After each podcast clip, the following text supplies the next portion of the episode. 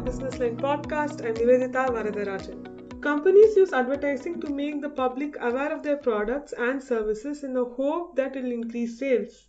Making advertisements is a complex and an expensive project. So it's all great if we know that it will make an impact. The problem here comes in how do we know it? How do we know it for sure? Traditionally, companies and advertising agencies take surveys, various kinds of surveys to understand that. But now they are exploring several different ways to find out what the consumer is actually thinking. They are slowly taking up the use of neuroscience. This is called neuromarketing. In this, one measures psychological and neural signals to understand the consumer's motivations, their preferences, and their decisions. And this can help brands make informed choices and decisions. This is not a new phenomenon in the world, but it's now gaining traction in India. To know more about this, I spoke to Sunila Benjamin, who's a director at NIQ Bases. NIQ was formerly called Nielsen IQ.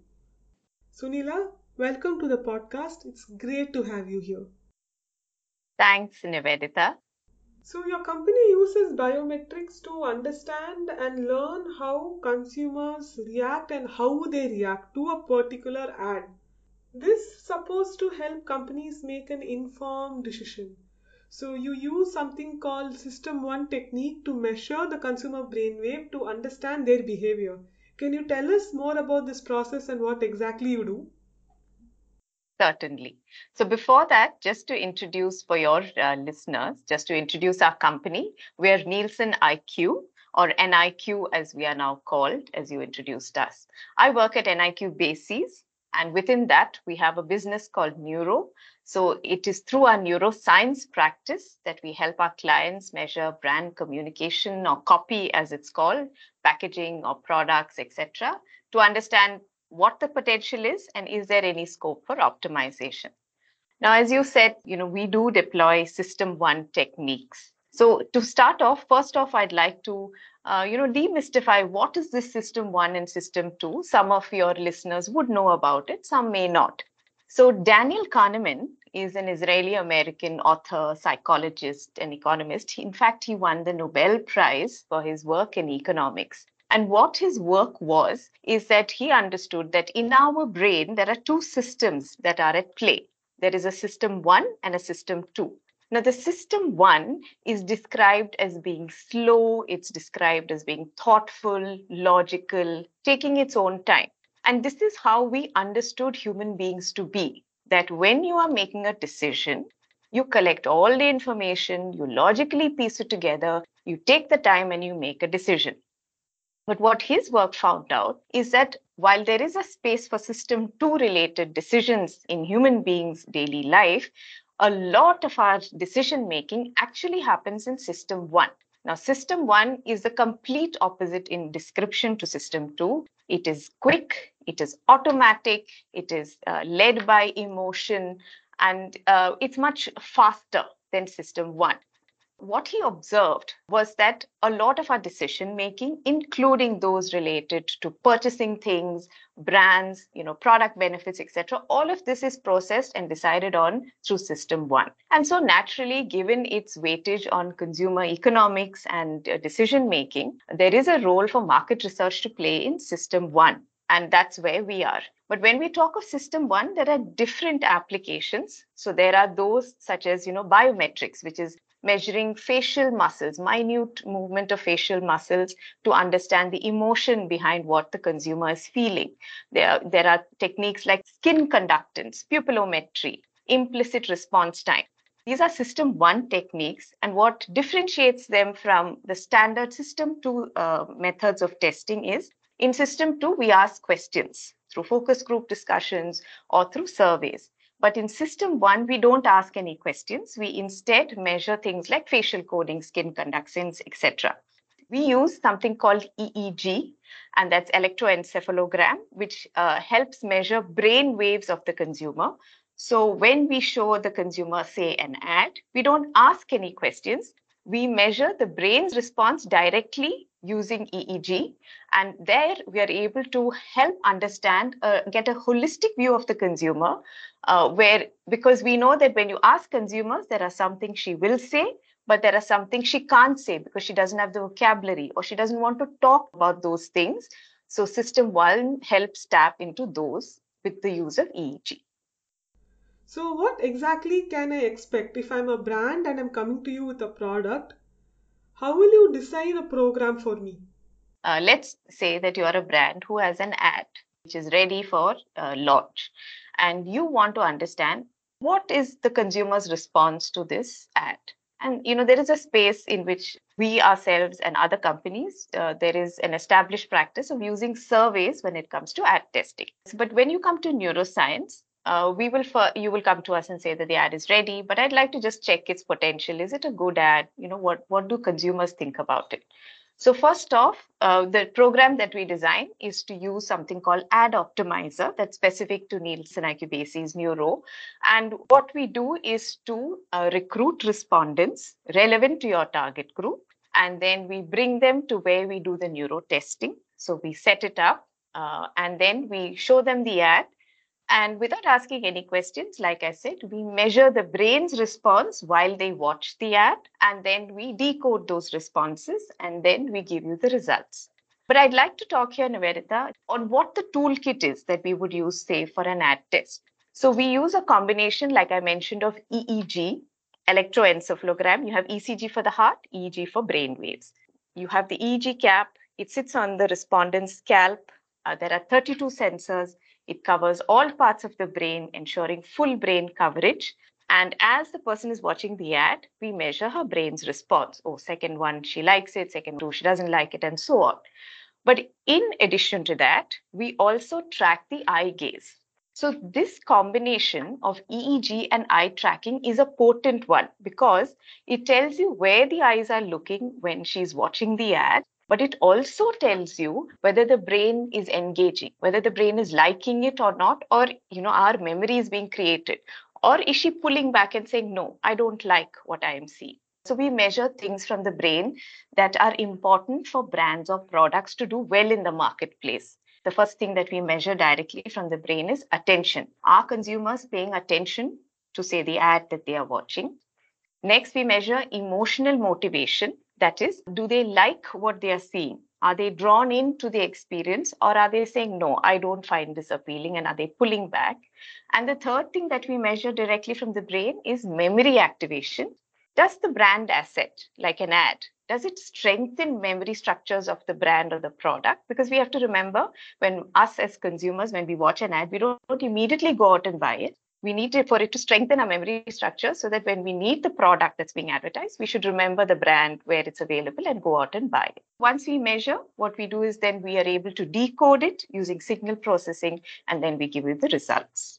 So, what exactly, what are the results that you get from these? Uh, the whole point of advertising is to ensure stickiness, you know, that so that the consumer remembers you and buys the product when, when they go out and when they need the product how are you helping achieve this? So, uh, um, Neuro does this in very efficient ways for clients. And the reason I'm saying that is that we often see that uh, uh, ads tend, there aren't, there are few ads that are superlative, excellent. And that's how, you know, all my years of uh, testing ads, packs, etc. There'll be some which are absolutely superlative. There'll be some which are really at the bottom you know, like absolutely horrible. In most of the cases, you'll find that they sit in the middle. So the middle is a broad area. It's not just one point. The middle is when it is average. And then clients don't know in the case of an ad, what should they do with this ad? You know, should they go back to the drawing board? Because they know it's an average ad. It's not a great ad. Uh, it's an average one. Uh, or if they go back to the drawing board, then they have spent time, they have spent money on this ad, and all that goes to waste. The problem comes with not knowing what to change. Then it is, you know, the ad agency, the brand uh, owner, etc. It bases their experience, they so- sort of figure out saying, okay, maybe this isn't working, maybe that isn't working. But where neuro really helps is to optimize whatever brand assets we are testing So the strength of neuroscience comes in that, in being able to grow at a granular level and point out what's working and what's not working. So what are the results, as you said? The first thing that neuro gives you, like all ad testing, for example, it gives you a scorecard. Uh, where we have a quintile database that is right at the top is excellent then good so we have five uh, divisions and uh, so first, you know, we will tell you where you are on that. So let me bring it alive with uh, an ad that we tested. This was in the space of fragrance. So they were trying to activate the different senses through their ad, touch, taste, smell, feel, all of that. So uh, we saw that that particular ad, it didn't sit just in the average. It sat one below that, not at the rock, rock bottom, but one above it. Okay. So therefore, what does it mean for the brand? Do they chuck the ad or is there anything that can be done about it? The strength of Neuro is that we don't stop just at the scorecard because we are measuring every second during the time the person who's watching the ad is actually seeing the ad, we're able to double click to see what happens in second one, second two, etc., through the length of the ad. And we saw two segments where we saw a huge dip okay and there were the rest of the segments were high but two of the problem areas is what i talk about just to bring it alive. So um, the visual was of two people taking a surfboard over their head and they're ready to go into the water. The voiceover at that time so the visual is of two men muscular men who are standing with a surfboard uh, raised above their head okay? And um, the voiceover at that time said taste. And you know, when we looked at the eye, and we could see a huge dip in emotion and all of the metrics. So when we looked at the eye gaze, what we saw is that the eye gaze was at a sweaty patch on both of these surfers, you know, on the t-shirt. So it was just okay. an editing misstep. It was not meant to be like that at all the point is that when you see an ad and someone asks you later on, what did you like or not like about the ad, you will not remember this. But the brain, as oh. it is processing, is picking up all this. And we are able to decode it because of the eye gaze, like, and the scores, of course. Uh, so that was one. The second one was a visual of very muddy feet because it was, you know, near the beach side, and the voiceover said smell just unfortunate. So it is things like this that we pick out in decoding an ad, which we then show to the client saying, this is why your ad is average or below average, correct A, B, C, and you will see an uplift. So this particular client, their protocol was that every ad they test with us, they also retest it when they revised it, and we saw a definite uptick in the performance. Okay, so when I came to this interview, I thought it is like an end process where you test the final ad before it goes to the public. But now, based on what you're saying, I feel like this technique can be used in various stages, right from the marketing stage itself. Am I right? We test both. We can test finished films like the one I talked about, uh, many clients adopt what we call the pre-testing protocol. That is, they keep an ad ready before it goes into the marketplace. It has to be tested. It has to do well. So we set parameters for performance uh, or action standards as they are called. And if they clear the action standards, they're taken as is into the marketplace but um, many times as you see it'll be uh, it'll not necessarily reach those action standards. It may be just one below that. And then we help them diagnose. When we help them diagnose they can make these changes. See in the example that i took it was a matter of just changing the voiceover. It is still possible. Now to answer your question saying that should it be much early stage? Yes. When clients adopt us as a protocol for testing what we see is that then they decide that oh, let's test this at an earlier stage, at an animatic stage and a full-fledged animatic. Think of the likes of a Tom and Jerry cartoon, where uh, it's all cartoon form, but there is a story, there is interaction between the characters. There is, if they're speaking to each other, it is them themselves, uh, you know, saying the lines, etc. The brain processes this as well, in fact, as a finished film and we are able to test it and give similar granular results. So if this particular example, they had come to the animatic at the animatic stage itself, we would have been able to figure out these issues and share it with them. So basically what you're trying to do is to reduce ineffective spends on ads. Am I right? Correct. So ineffective is one when you see that the ad is not at its full potential. It's not, Ah. say, in the topmost uh, quintile or the even the top two quintiles are fine as per neuroscience standards uh, from a brain data perspective. So it's an average app. What to do? Should I junk it or is there actually scope? So neuro helps you figure out what the issue is. And we also are able to advise because we have actual neuroscientists. These are PhD plus uh, associates who are on the rolls of Nielsen IQ. They work with us and they advise the client saying, see, this is why this pullback is happening. Uh, and here's what you can do, uh, along with people like me who are from the market research side of it. Um, and we work and tell the clients, and therefore the, the clients are able to optimize wastage, right? Rather than junk it or go ahead with a subpar ad, they're able to uh, make small tweaks to help get a big difference. And then they're able to put it out in the marketplace. So all this while we talked about how you are helping clients. How is it affecting the consumer? Firstly, does it help in increasing buying intent? We talked about how it helps in stickiness, but does it translate to uh, increased buying intent on the part of the consumer? The strength of this application of Neuro is that we're looking at it not from just a data perspective, not just from responses to survey perspective. We're looking at it in terms of what is truly engaging the consumer's mind. Is she understanding what she is seeing? Does she like what she is seeing? And so on. Uh, and uh, of course, as much as I said that, oh, I measure attention, I measure emotion, I measure memory structures, etc., a brand buyer is finally interested in saying, okay, if I put it out into the market, will this ad that has tested so well in neuro, will it do well? So the answer to that is that while we measure attention, emotion, and memory, we also derive through these metrics something called action intent. And in your words, Nivedita, that's buying intent. And th- that is a combination of emotion and memory. And we know from our work that an ad that shows strong action intent, that is when emotion and behavior are both high for the ad, when that such an ad is put out into the marketplace, it helps uplift sales. So yes, it does translate into actual buying behavior. And we have validated this in different ways through different studies to show that when an ad has average action intent and put out into the market versus when an ad has good or strong action intent and put out into the market, then it delivers differently in terms of uptick in sales. Naturally, the strong ad is the one that delivers much better uplift in sales as a result of the campaign. So, Sunila, what makes this product stand out from the other surveys that you're offering? So there are different types of research, Nivedita. There's qualitative research, there's quantitative research. Use of neuroscience is another way of doing quantitative research. So while we go to 30 consumers, I mentioned that there are 32 sensors, you know, in on that cap, on that EEG cap. Each sensor is measuring data at the rate of 500 times a second. So imagine 30 people into 32 sensors into 500 times a second. For a 15 second ad itself, the data that we collect is in millions. So it's a quantitative approach. The, difference here is that we don't ask any questions when it comes to testing brand assets. We measure the non-conscious as well as the conscious responses, but all using EEG. That's what differentiates us.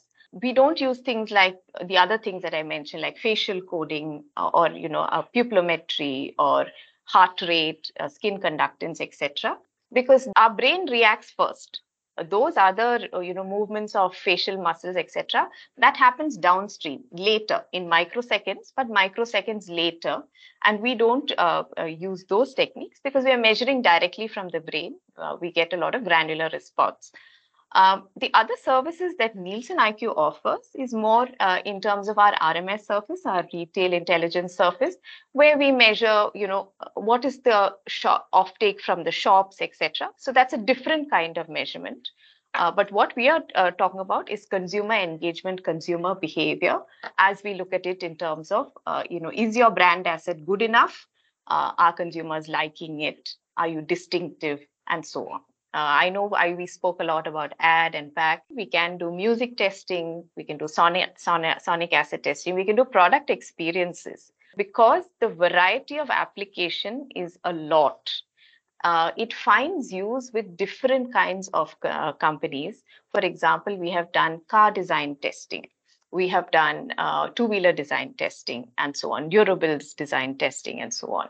So the uh, variety of applications is uh, tremendous. And we are, I think I'd like to end by saying that our methods and our practices are rooted in science. Uh, and even as we evolve, that is one thing that we do not compromise on. And that's also why we have um, neuroscientists who are our colleagues who, you know, mandatorily work with us on every study. When I was reading about this topic, I came across several mentions of how neuroscience was used to measure uh, what the consumer is thinking, you know. So there was a research about the Super Bowl ad where they're tracking what the consumer is actually seeing. Do we do stuff like that here in India? And and is there a market for such a technology here in India? How big is it?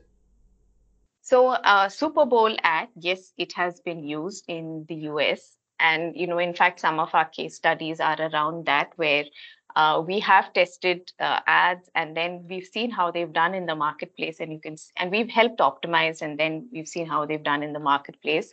It's done very well. We can do similar things say in the event of an ipl where uh, you know before an ipl starts a lot of brands get their ads ready and these are high spend high value spends. So we can help optimize. In the past so we've been in india since 2012 uh, Nivedita. I know that the subject is still niche, still quite new. So we have done it uh, in the past. Uh, and um, uh, that is something that where there is a lot of potential because people are spending a lot, lot on advertising uh, for those events. Um, is there potential? Uh, so, uh, you know, like I said, I've been in the practice since um, 2012, and we started truly with a, a, set of three people in Nielsen. And then our business grew and uh, in India, and we eventually became uh, a team size of 30. And the reason for that is that it's not only FMCG companies that find use, it's across whether it's e-commerce companies whether it is financial uh, companies media companies we're able to test, do different types of neuroscience related testing for all of these companies. So, and uh, you know, there is a leadership focus on this business as well. So, yes, there is immense potential both in India as well as globally too. So, when you're making an ad, you make an ad for different mediums, right? Uh, a print ad is different from a TV ad, which is different from an internet ad. Uh, how does the medium play a role in this technology? So um, that's a great question. Broadly speaking, there are two types of stimuli or ads. Uh, there is one which is dynamic. Any form of video ad, whether it comes on TV or whether it comes on digital, it's um, you know it is things that are talking to each other or there is movement, animation, and all of that. That's called video ad. And our brain processes all this in one particular way. But when we come to static ads, which is print ads that you talked about, or banner ads, or even say point of sale materials, etc., that operates differently in our brain. So we have the same way of testing both. That is, the person is brought to the neuro setup, they see the print ad or they see the video ad. By that I mean the dynamic ad. And then we measure the brain's responses. However, they're categorized separately because I, t- I told you the brain perceives them separately. One is moving, one is not. Uh, and uh, therefore, the benchmarking our normative database is different for dynamic versus static stimuli. Now, the other question you asked me is that in the digital space, is it only TV ads that you test? Is it also digital ads? We are able to test both digital ads, digital content as well. And digital is a growing medium. So we need to definitely be relevant there. And uh, we're able to advise in terms of performance, saying that, you know, is this ad good enough? At the end of the day, we have to remember one thing that while we as human beings have separated saying oh this is a banner ad this is a print ad uh, this is a tv ad etc to the brain it is a story of different forms. In a video ad has a voiceover it has things which can explain there is interaction etc but it is a storyline that's coming whether you see it on tv or whether you see it in digital. The print ad or the point of sale material is also a mini story in itself. It needs to be easily understood because there is no one to help explain through the text that is written there and through the placement of the elements. Your static stimuli, like print ads or uh, point of sale material, that also needs to quickly convey what you're trying to say. So for the brain, both of it is in stories in different formats, and hence we're able to test both. So finally, when I was reading up on this, there were some questions on ethics, and some say that neuromarketing is a way to hack the consumer's brain, you know, and you know make sure that they buy this product. What's your take on this? First off, I'm really glad that you asked this question. I know that there are misconceptions that go around even when clients come to us.